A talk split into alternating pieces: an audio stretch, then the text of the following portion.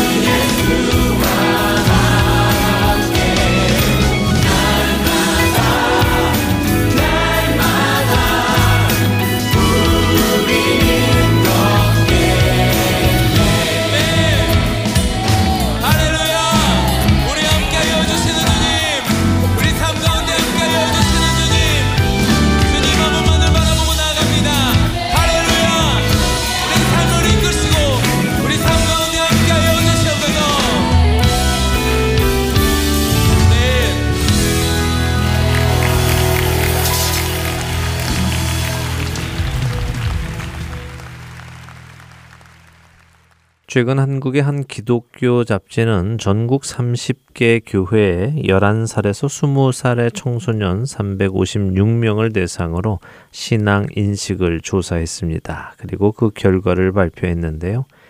교회에 가는 것이 즐겁습니까? 하는 질문에 35.4%가 매우 즐겁다. 35.1%가 즐거운 편이다. 라는 답을 했습니다.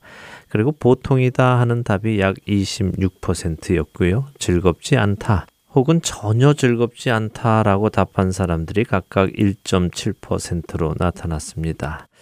뭐 적어도 96% 이상의 청소년들이 교회에 가는 것에 부정적인 생각은 가지고 있지 않은 것으로 나타났지요. 그리고 70% 이상의 청소년들이 교회 가는 것을 즐겁게 생각하고 있는 것으로 나타난 것입니다.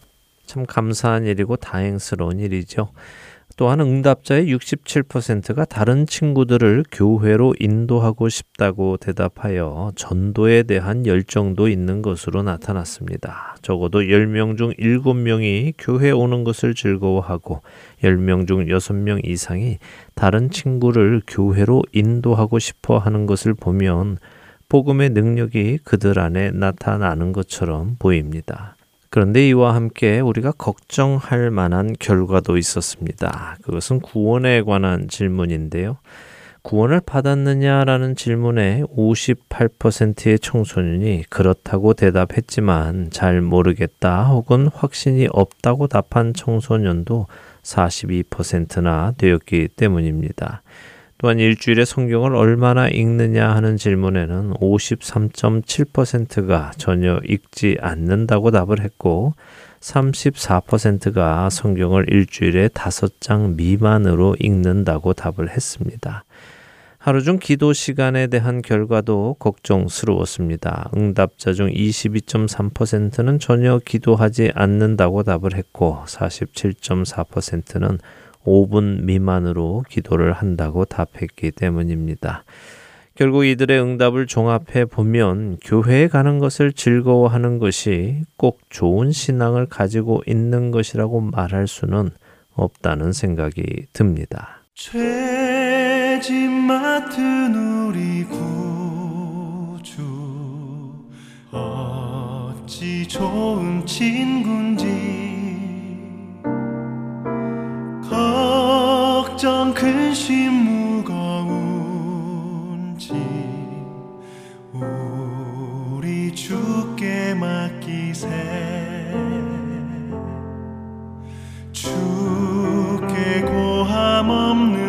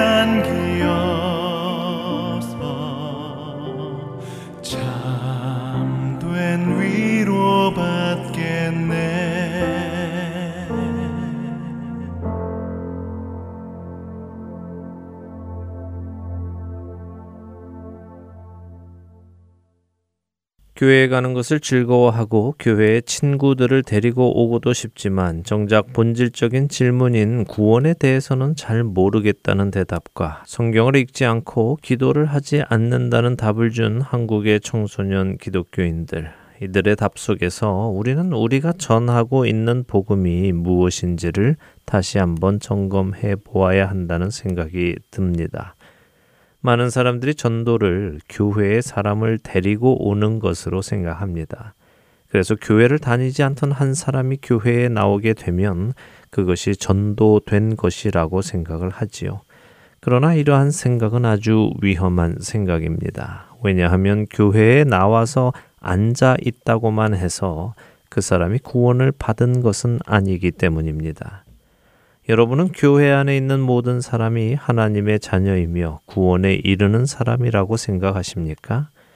만일 여러분이 그렇게 생각하신다면 여러분은 큰 혼란을 겪게 되실 것입니다. 왜냐하면 교회 안에는 구원에 이르지 못하는 사람들도 함께 섞여 있기 때문이지요. 예수님께서는 마태복음 13장에서 알곡과 가라지의 비유를 해 주십니다. 이에 예수께서 무리를 떠나사 집에 들어가시니 제자들이 나와 이르되 밭의 가라지의 비유를 우리에게 설명하여 주소서. 대답하여 이르시되 좋은 씨를 뿌리는 이는 인자요 밭은 세상이요 좋은 씨는 천국의 아들들이요 가라지는 악한 자의 아들들이요 가라지를 뿌린 원수는 마귀요 추수 때는 세상 끝이요 추수꾼은 천사들이니 그런즉 가라지를 거두어 불에 사르는 것 같이 세상 끝에도 그러하리라. 마태복음 13장 36절에서 40절의 말씀입니다. 천국의 아들들이 있는 공동체 안에 원수 마귀가 가라지를 뿌려 놓았음을 말씀하시고는 세상 끝날 때에나 되어야 그것들을 분리하실 것을 말씀하시죠. 또한 마태복음 7장 21절에서는 나더러 주여 주여 하는 자마다 다 천국에 들어갈 것이 아니라는 준엄한 말씀도 하십니다. 누군가 교회에 나왔다고 해서 예수님을 주님이라고 부른다고 해서 그 사실이 그 사람의 구원을 확증해 주는 것은 아니라는 말씀입니다.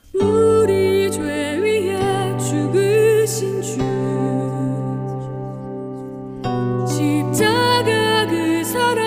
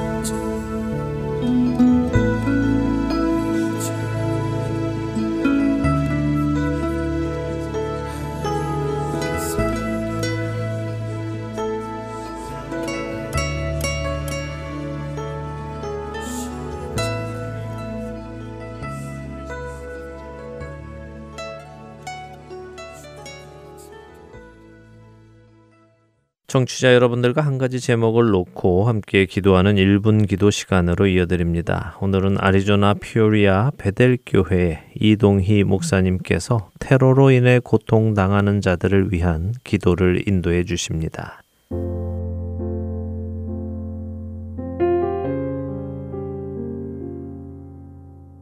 하트앤 서울 복음방송 1분 기도 시간입니다. 저는 아리조나주 피닉스시 인근에 위치한 피오리아 베델교회 담임 이동희 목사입니다. 오늘은 테러로 인해 고통당하는 사람들을 위해서 기도하려고 합니다. 지난 3월 15일 뉴질랜드 이슬람 사원에서 테러가 일어나 50명이 넘는 사람들이 죽고 다쳤습니다. 이어서 사흘 후 네덜란드에서 테러가 일어나 3명이 죽고 5명이 다치는 일이 일어났습니다. 모두가 고의적인 증오로 인해서 일어난 범죄이며 일로 안타깝게도 많은 무고한 사람들이 죽고 다쳤습니다.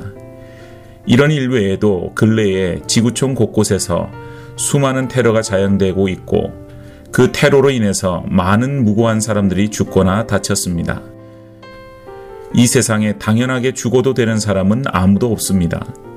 테러로 인해 희생당한 사람들로 인해서 수많은 주변의 사람들이 평생 씻을 수 없는 상처를 가지고 살아가고 있습니다.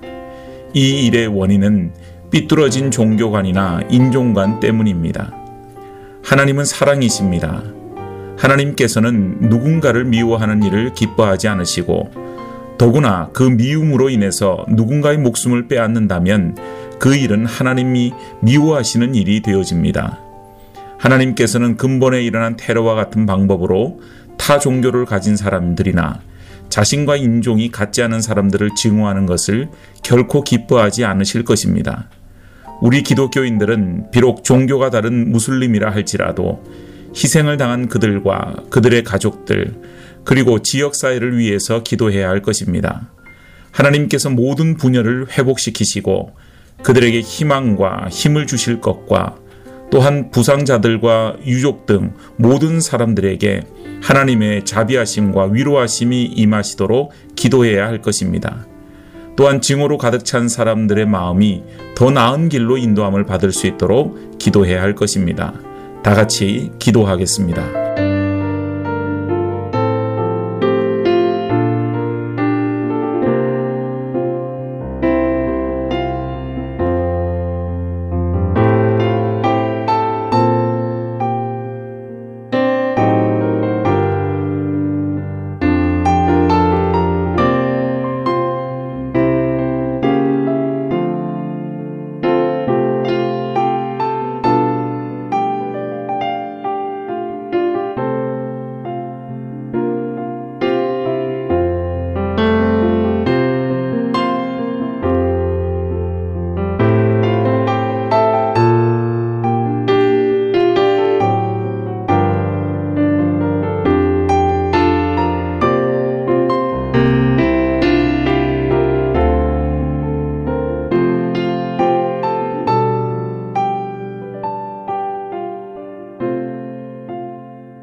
아버지, 세계 곳곳에서 무고한 사람들이 테러로 희생을 당하고 있습니다.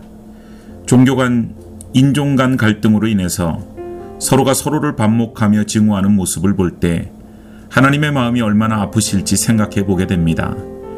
어느 날 갑자기 사랑하는 가족들과 이웃들을 잃어버리고 슬픔에 잠긴 사람들을 하나님께서 위로하여 주시고 그들의 마음이 또 다른 증오로 가득 차지 않도록 도와 주시옵소서. 하나님께서 그곳에 온전한 회복이 이루어질 수 있도록 도와 주시옵소서. 예수님의 이름으로 기도드리옵나이다. 아멘.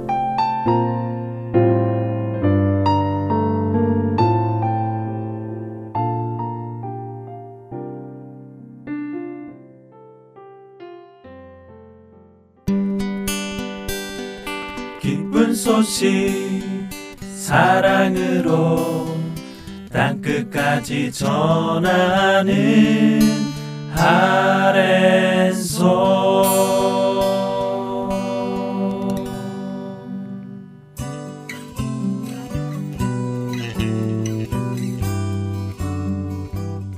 안녕하세요. 저는 미네소타에 살고 있는 자동욱 봉사자입니다. 매주 앱과 팟캐스트에서 방송 재생이 잘 되는지 체크해주는 봉사를 하고 있습니다. 안녕하세요. 저는 뉴저지에서 방송 검토 봉사를 하고 있는 임경빈입니다. 방송 CD가 만들어지기 전에 미리 들어보고 잘못된 부분이 있는지 점검하고 있습니다. 안녕하세요. 한국에서 방송 검토로 봉사하고 있는 김기런입니다. 멀리서도 이렇게 방송 검토를 통해 함께 사역에 동참할 수 있어서 기쁩니다.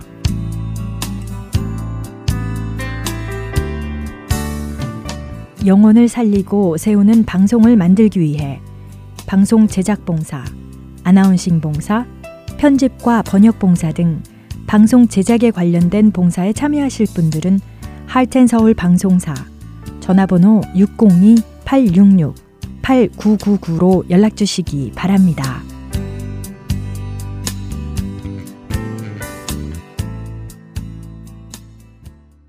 스스로 왕이 되어 살아가던 구약의 어두운 사사 시대 속에서도 구원의 손길을 거두지 않으시는 하나님을 만나는 시간입니다. 사사기 강해로 이어드립니다.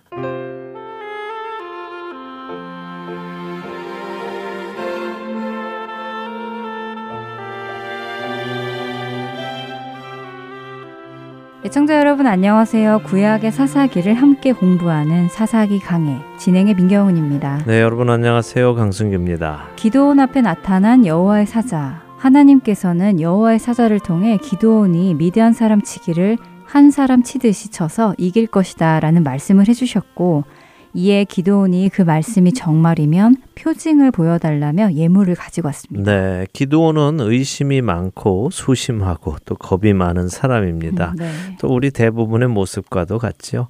어, 그는 자신 앞에 나타난 여호와의 사자가 정말인지 알고 싶었습니다. 그래서 자신이 예물을 가지고 올 테니 그 예물로 표징을 보여달라고 합니다. 기드온이 요구한 대로 여호와의 사자는 두 가지의 표징을 보여주시는데요. 하나는 지난 시간에도 나눈 대로 예물은 하나님만이 받으십니다. 그렇기에 기드온이 가지고 온 예물을 받으신다면 받으신 그분이 하나님이심을 증거하는 것이죠. 또 하나는 지난 시간에 읽은 것처럼 여호와의 사자가 지팡이를 예물에 대니 예물을 얹어 놓은 바위 밑에서 불이 나와서 그 예물을 다 사르고 여호와의 사자도 사라지는 표징을 보여주셨습니다. 네, 일반적으로 일어날 수 없는 일을 보여주심으로 그 존재가 하나님께로부터 온 것임을 보여준 것이군요. 네, 그렇죠. 그런데 이 겁 많은 기드온이요 표징을 보고 나니까 겁이 덜컥 났습니다. 네. 아, 큰일 났다. 하나님 맞네. 그런데 하나님 보면 죽는다는데 나 이제 죽었구나 하는 것이죠. 음. 그러자 하나님께서는 또 자상하게도 안심해라 두려워 말라 네가 죽지 않을 것이다 이렇게 약속을 해 주십니다. 어, 기도원도 참 우습네요. 아니 하나님이 죽이실 거면 뭐하러 네가 가서 미디안과 싸워라. 네가 한 사람을 치듯이 싸울 것이다 하는 말씀을 해주시겠어요? 그러게 말입니다. 그렇죠? 네. 어, 그런데 그게 바로 또 이스라엘의 모습이고요. 더 나아가서 인간들의 모습입니다. 하나님을 잘 모르는 거죠. 하나님에 대한 단편적인 지식만 가지고 하나님은 이렇다 저렇다라고 스스로 판단해 버립니다. 그래서 우리가 하나님을 알아야 하는 것입니다. 자, 이렇게 하나님께서 죽을까 걱정하고 있는 기도원에게 걱정하지 마라. 두려워 마라. 네가 죽지 않는다. 약속을 해 주시니까 기드온이 재단을 쌓았습니다. 그리고 그 재단의 이름을 붙였죠. 네, 여호와는 평화이시다 하는 의미의 여호와 살롬이라고 그 재단의 이름을 붙였습니다. 그렇습니다. 죽어야 하는 사람이 죽지 않게 된 것이 하나님과의 평화, 하나님과의 화평의 관계에 들어간 것이라고 말씀드렸습니다. 네. 어, 이와 함께 우리를 하나님 앞에서 죽지 않게 하신 예수 그리스도께서 평화의 왕이심을 말씀을 드렸지요. 자, 지난 시간 여기까지 보았는데요. 지난 시간 끝나면서 하나님과 화평의 관계에 들어가면 전쟁이 없는 고요한 상태가 되는 것이 아니라 새로운 전쟁이 시작된다고 말씀을 드렸습니다. 지금껏 세상과 화평을 이루고 살던 사람이 하나님과 화평하게 되면 이제는 새로운 적, 세상과의 전쟁이 시작된다고 하셨습니다. 네, 그렇습니다. 오늘 그 이야기를 보도록 하겠습니다. 사사기 6장 25절부터 27절까지 세 절만 먼저 읽어 보겠습니다. 네. 그날 밤에 여호와께서 기도원에게 이르시되 내 아버지에게 있는 수소, 곧 7년 된 둘째 수소를 끌어오고 내 아버지에게 있는 바알의 재단을 헐며 그 곁에 아세라상을 찍고 또 이 산성 꼭대기에 내 하나님 여호와를 위하여 규례대로 한 제단을 쌓고 그 둘째 수소를 잡아 내가 찍은 아세라 나무로 번제를 드릴지니라 하시니라. 이에 기드온이 종 열 사람을 데리고 여호와께서 그에게 말씀하신 대로 행하되 그의 아버지의 가문과 그 성읍 사람들을 두려워하므로 이 일을 감히 낮에 행하지 못하고 밤에 행하니라. 자, 로마서 5장 10절은요. 우리가 하나님과 원수 되었을 때 그의 아들의 죽으심으로 말미암아 우리가 하나님과 화목하게 되었다고 하십니다. 우리는 하나님과 원수의 관계에 있었다는 것이죠. 그런 우리가 하나님과 화평하게 되면 새로운 원수, 새로운 적이 생기게 됩니다. 내가 전에 속해 있었던 세상이며 죄가 바로 새로운 원수이고 새로운 적입니다. 우리는 중립을 지킬 수 없습니다. 하나님과 세상 양쪽에 다 속할 수는 없습니다. 한쪽에만 속합니다.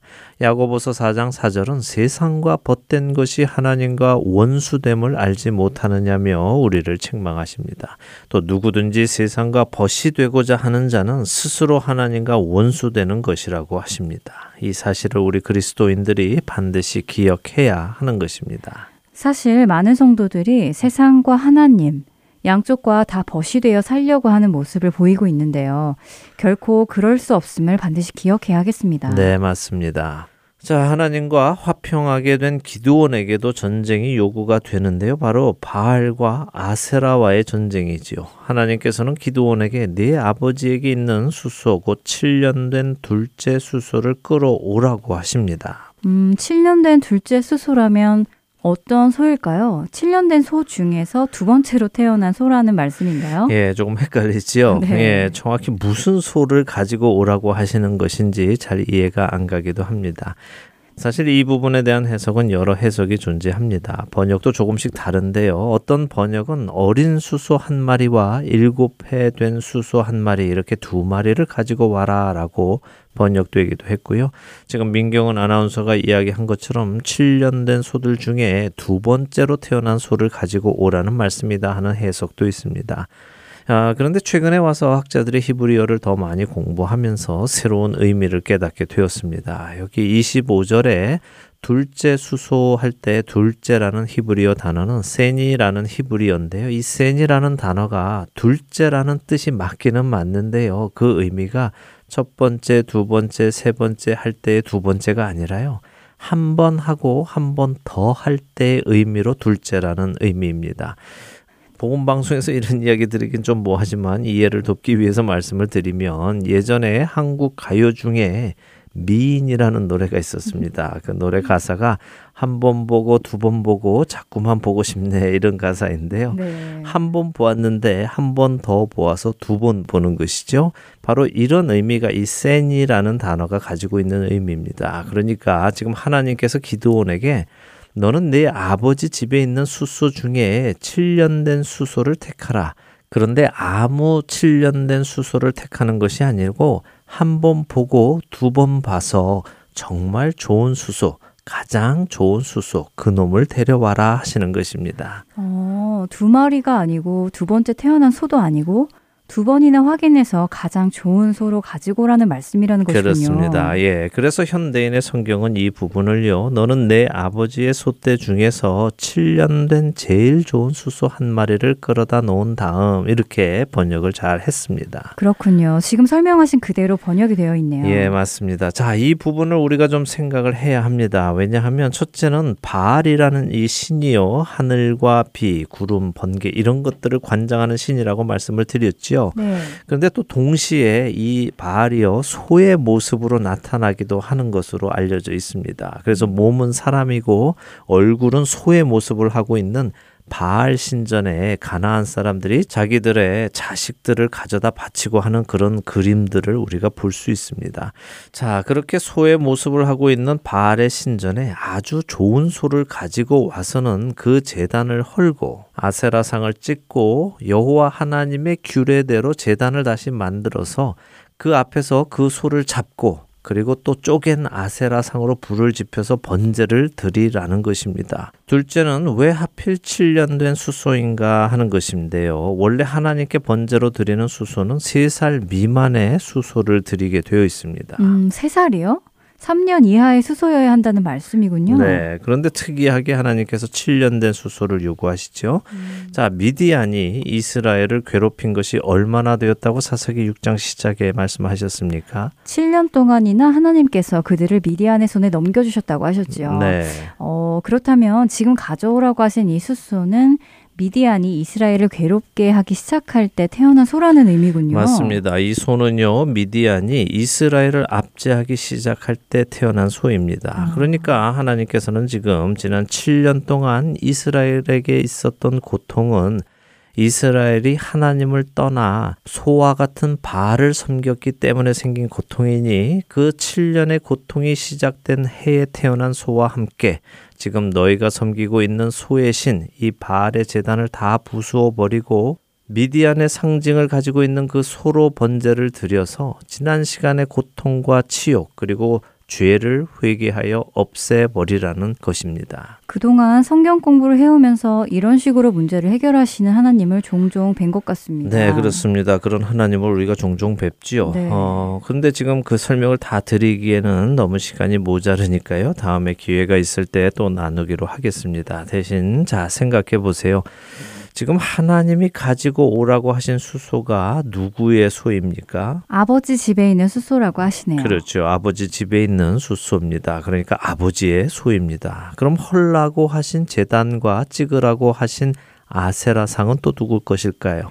그건 역시 아버지에게 있는 바알의 재단과 아세라 상이라 하시네요. 맞습니다. 아버지 집에 있는 재단과 아세라 상입니다. 이것을 보면 기드온 집안은 무엇을 섬기는 집안입니까? 아, 그렇네요. 바알과 아세라를 섬기는 집안이었군요. 그렇죠. 기드온의 집안은 바알과 아세라를 섬기는 집안이었습니다. 이것은 당시 이스라엘 사람들에게 바알과 아세라를 섬기는 것이 보편화되어 있었음을 우리에게 알려주시는 것이고요. 더 나아가 기드온의 집안, 특히 기드온의 아버지는 집에 재단과 우상까지 세워서 섬기는 아주 열심인 집안이고 핵심적인 집안이었다는 것을 보여주고 계시는 것입니다.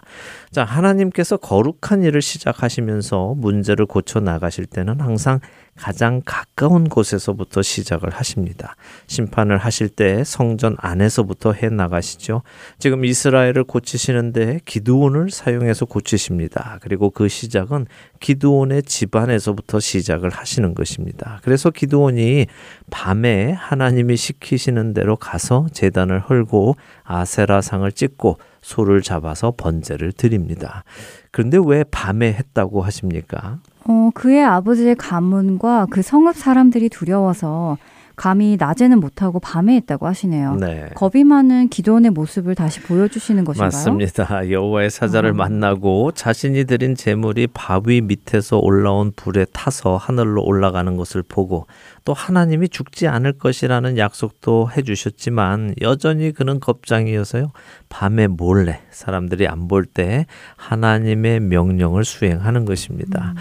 그의 아버지의 가문 그러니까 친척들이겠지요. 네. 그리고 그 성읍에 사는 사람들 모두가 포함된 것입니다. 그는 이 사람들이 겁이 난 겁니다. 아까 말씀드린 대로 그만큼 지금 이 지역이 바알과 아세라를 열심히 섬기고 있다는 것입니다.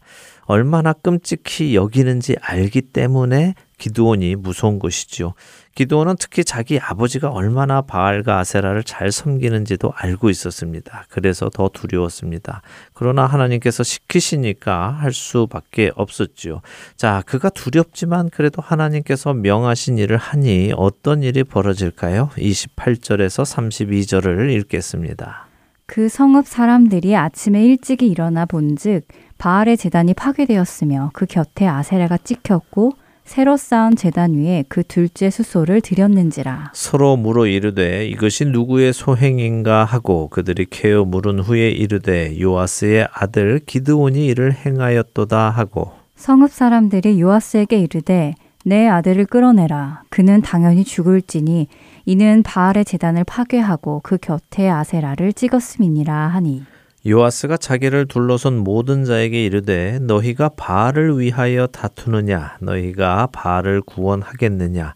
그를 위하여 다투는 자는 아침까지 죽임을 당하리라. 바알이 과연 신일진데 그의 재단을 파괴하였은즉 그가 자신을 위해 다툴 것이니라 하니라. 그날의 기도원을 여룻바알이라 불렀으니 이는 그가 바알의 재단을 파괴하였으므로 바알이 그와 더불어 다툴 것이라 함이었더라. 자, 28절에 성읍 사람들이요. 아침에 일어나서 보니까 바알 재단이 파괴가 됐습니다. 음. 아세라 상도 찍혀 없어졌습니다. 새로운 재단이 하나 생겼는데 여호와 하나님께 드리는 재단입니다. 그곳에 번제가 드려졌습니다. 이것을 보고 지금 동네 사람들이 난리가 난 겁니다. 아, 이거 누가 이런 거야? 이거 큰일 났다. 이거 우리 바알 신님이 노하시 닥칠 거다. 이제 우리에게 재난이 음. 닥칠 거다 하면서 웅성웅성 하는 것입니다. 아, 그렇군요. 빨리 누구 짓인지 찾아서 혼을 내서 액을 면하자 그런 말이겠죠. 그렇죠. 빨리 바알 신 앞에 그 범인을 잡아다가 드리고 우리가 저주를 피하자 하는 것이죠. 하나님의 백성이 어떻게 하나님께는 충성하지 않으면서 바알에게는 이렇게까지 충성스러울까요? 아, 정말 이해가 안 되네요. 예, 안타깝죠. 네. 예, 하나님의 마음은 헤아려 보지도 않으면서 바알을 위해서는 이렇게 열심히니 하나님의 마음은 또 어떠셨겠습니까? 네, 정말 그런 것을 보면 하나님은 정말 극률하신 분인 것 같습니다. 저 같으면 은혜도 모르는 이스라엘 백성을 다 쓸어버릴 것 같아요. 예, 하나님이 우리 같으시면 분명히 그러셨겠지요. 네. 예, 그러나 감사하게도 하나님은 우리 같지 않으 십니다. 그분은 오래 참으시고 성내기를 더디하십니다. 또 끝까지 구원하시죠. 그렇기에 우리에게 소망이 있는 것입니다. 어쨌든 지금 성읍 사람들이 하나님의 진노는 두려워하지 않고 바알과 아세라의 진노만을 두려워하며 요아스를 찾아갑니다. 누군가가 요아스의 아들 기드온이 이렇게 했다고 알려주었겠지요. 그런데 기드온의 아버지 요아스가 아주 놀라운 말을 합니다. 기드온은 사실 아버지 집안이 무서웠습니다. 아버지가 얼마나 끔찍히 바알과 아세라를 섬기는지 또 이 지역에서 재단과 우상을 세워놓을 정도로 열심인 것도 알고 있었습니다. 그래서 자기가 이런 일을 한 것을 자기 아버지가 알면 자신을 가만두지 않을 것이라고 생각하고 있었을 것입니다. 그런데 그런 아버지의 입에서 이 녀석 기드온이 이놈을 혼내주겠다 하는 말이 나오는 것이 아니라 오히려 기드온을 죽이자는 성읍 사람들을 향해서 너희가 바알을 위해 싸우겠느냐 다시 말해 너희가 바알을 보호하겠느냐 하고 묻는 것입니다. 바알이 신인데 무슨 사람의 보호가 필요하냐 너희는 나서지 말라 바알이 정말 신이면 그가 스스로 싸우지 않겠느냐? 자기를 이처럼 능력한 자를 치지 않겠느냐? 그러니 너희는 잠자코 있어라. 바알이 스스로 싸우도록 내버려 두라. 어느 놈이든 나서면 내가 그 놈을 죽이겠다라고 선포를 합니다. 오, 기도원의 아버지가 정말 옳은 말을 하네요. 네. 바알이 정말 살아있는 신이면 자기 자신을 위해서 스스로 싸우는 게 맞겠죠. 그렇습니다. 그런데 지금 이것이 기드온의 아버지 요아스의 변화일까요? 뭐 물론 그럴 수도 있을 것입니다만 저는 하나님께서 기드온의 아버지의 입을 통해서 기드온에게 지금 이 일이 하나님의 명으로 시작된 일이며 하나님께서 친히 그 일을 하고 계시다는 것을 알려 주시려는 하나님의 배려라고 생각합니다. 당연히 아버지께 혼날 줄 알았는데 그 아버지가 오히려 내 편이 되어 주시는 것입니다. 겁장이 기드온에게 하나님께서 계속해서 용기를 주고 계시는 것이죠. 기드온도 생각이 많이 바뀌기는 하겠네요. 네. 어 이상하다 죽을 줄 알았는데 안 죽네 하면서요. 그렇습니다. 자 그래서 사람들이 기드온에게 여룻발이라는 별명을 붙여줍니다. 바알이 직접 싸울 거래 하면서 붙인 것이죠. 음. 바알과 싸우는 자라는 별명이 붙은 것입니다. 네, 대단한데요. 사람으로 신과 싸운다니 말입니다. 대단한 별명이지요. 뭐 네. 그러나 또 기드온이라는 사람이 싸우는 것이 아니라 기드온을 붙들고 계시는 하나님께서 싸우시는 것이지요. 전쟁은 하나님께 있다는 사실을 이스라엘 백성들도 계속해서 배우고 있는 것이고요. 또 그것을 배우는 우리도 배우고 있는 것입니다.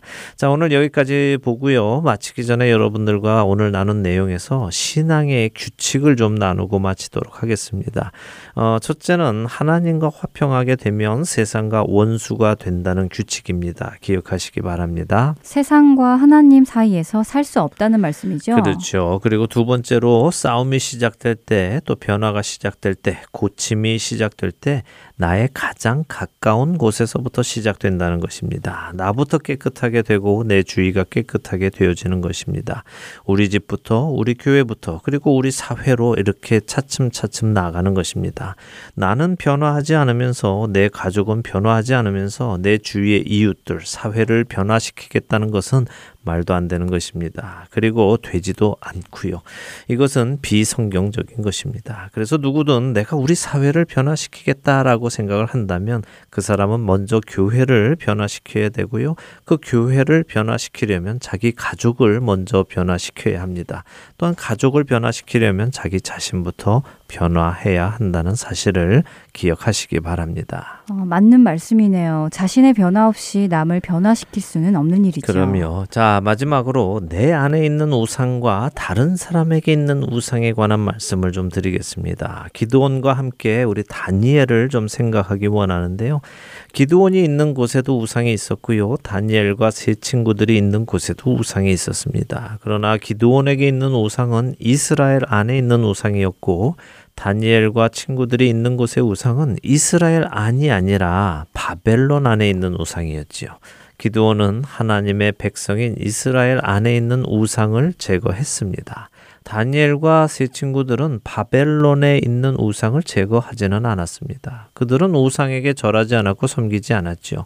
무슨 말씀이냐 하면요. 종종 절에 가서 부처 상에다가 페인트 칠을 하고 오물을 던지고 또 단군상에 목을 치고 하는 기독교인들의 이야기가 신문에 납니다. 하나님이 우상을 만들지 말라고 하셨다 하면서 그런 일을 하지요. 물론 하나님의 말씀을 사랑해서 그랬겠지만 이런 일들은 오히려 하나님께 덕이 되지 않습니다.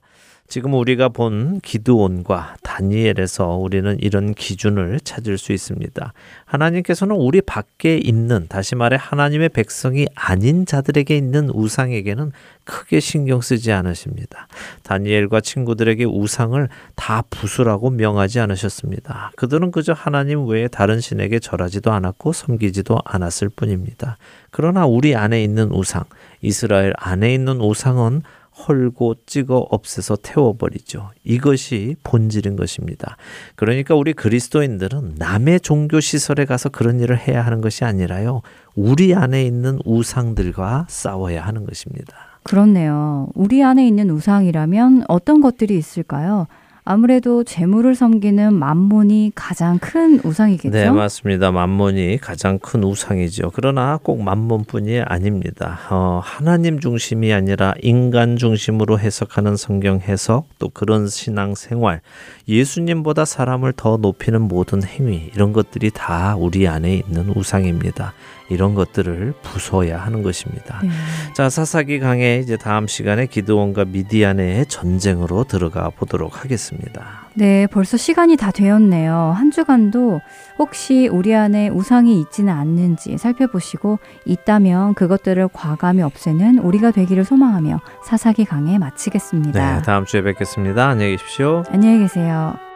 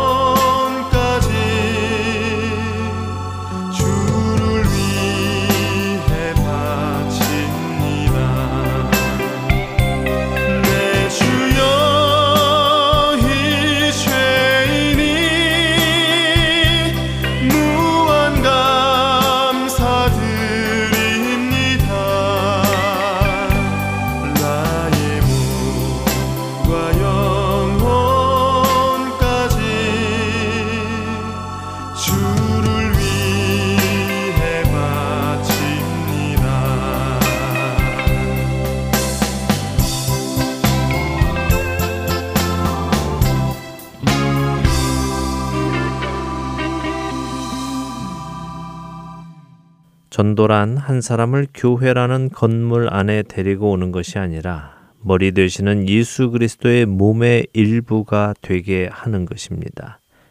우리는 사람들이 좋아할 만한 여러 가지 프로그램을 통해 사람들의 관심을 끌어 그들이 교회라는 건물 안에 오도록 유도할 수는 있습니다.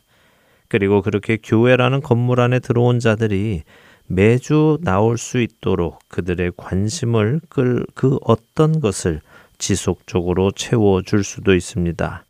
또 안 나오면 안 되도록 부담을 주어 나오도록 할 수도 있습니다. 그러나 그렇게 나와 있는 사람들을 보며 우리 교회가 부흥하고 있다고 착각해서는 안 됩니다. 왜냐하면 참된 부흥은 한 영혼의 변화로부터 시작되기 때문입니다. 한 사람이 옛 사람을 벗어버리고 새 사람을 입고 옛 습관을 벗어버리고 새로운 습관을 배워나가며 옛 목적을 내어버리고 새로운 목적을 가지고 살아가는 변화가 있어야 하는 것입니다. 한 영혼에게 이러한 변화가 있으려면 복음이 무엇인지를 정확하게 전해 주어야 합니다. 예수 믿고 구원받으세요. 예수 믿고 행복하세요라는 간단한 한마디가 복음이 무엇인지 알고 있는 기존의 성도들에게는 분명 무슨 뜻인지 정확하게 알 수 있을지 모르지만 아직 복음이 무엇인지 알지 못하는 자들에게는 이 의미가 제대로 전달되지 않을 수 있기 때문입니다. 복음은 모든 믿는 자에게 구원을 주시는 하나님의 능력이지만 먼저는 자신이 죄인임을 깨닫는 것이며 죄의 삭시 사망인 것을 깨닫는 데에서 시작되어야 합니다. 고백 혹은 자백이라고 번역이 되는 헬라어 원어는 호모로기오라는 단어입니다. 같다라는 호모와 말하다라는 로기오가 합쳐진 말이지요. 그렇기에 고백 혹은 자백이란 말은 같은 말을 하다라는 의미입니다. 이 단어를 조금 더 쉽게 표현하면 하나님께서 죄라고 하신 것을 나도 죄라고 같이 인정하는 것을 의미합니다. 이것이 바로 죄의 자백이며 죄의 고백인 것입니다. 요한일서 1장 9절은 만일 우리가 우리 죄를 자백하면 그는 미쁘시고 의로우사 우리 죄를 사하시며 우리를 모든 불의에서 깨끗하게 하실 것이요라고 말씀하십니다.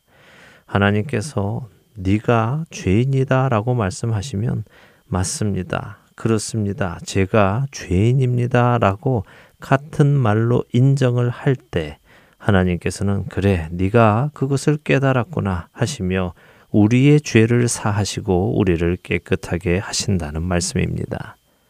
사랑하는 할트앤서울 복음 방송 애청자 여러분, 복음을 제대로 전하십시오. 죄에 대해 이야기하면 혹시라도 상대방이 시험에 들까 걱정이 되어서 그것을 감추려 하지 마십시오.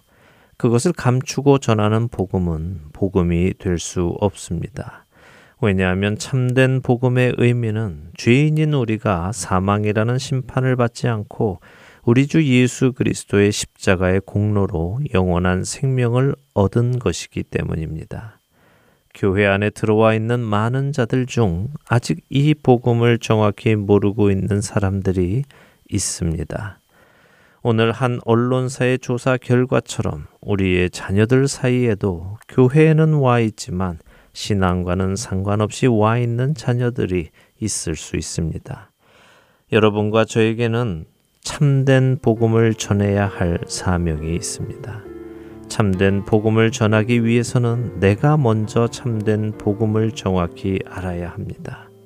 다음 한 주간도 우리를 구원하시는 능력의 복음을 제대로 알고 우리 주변에 필요한 자들에게 제대로 전함으로 하나님의 나라가 이 땅에 임하는 데에 쓰임 받으시는 저와 애청자 여러분이 되시기를 소망하며 오늘 주안의 하나 일부 여기에서 마치도록 하겠습니다. 함께 해주신 여러분들께 감사드리고요. 저는 다음 주 이 시간 다시 찾아뵙겠습니다.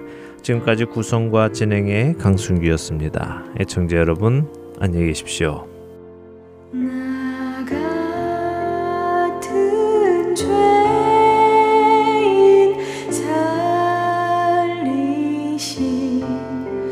주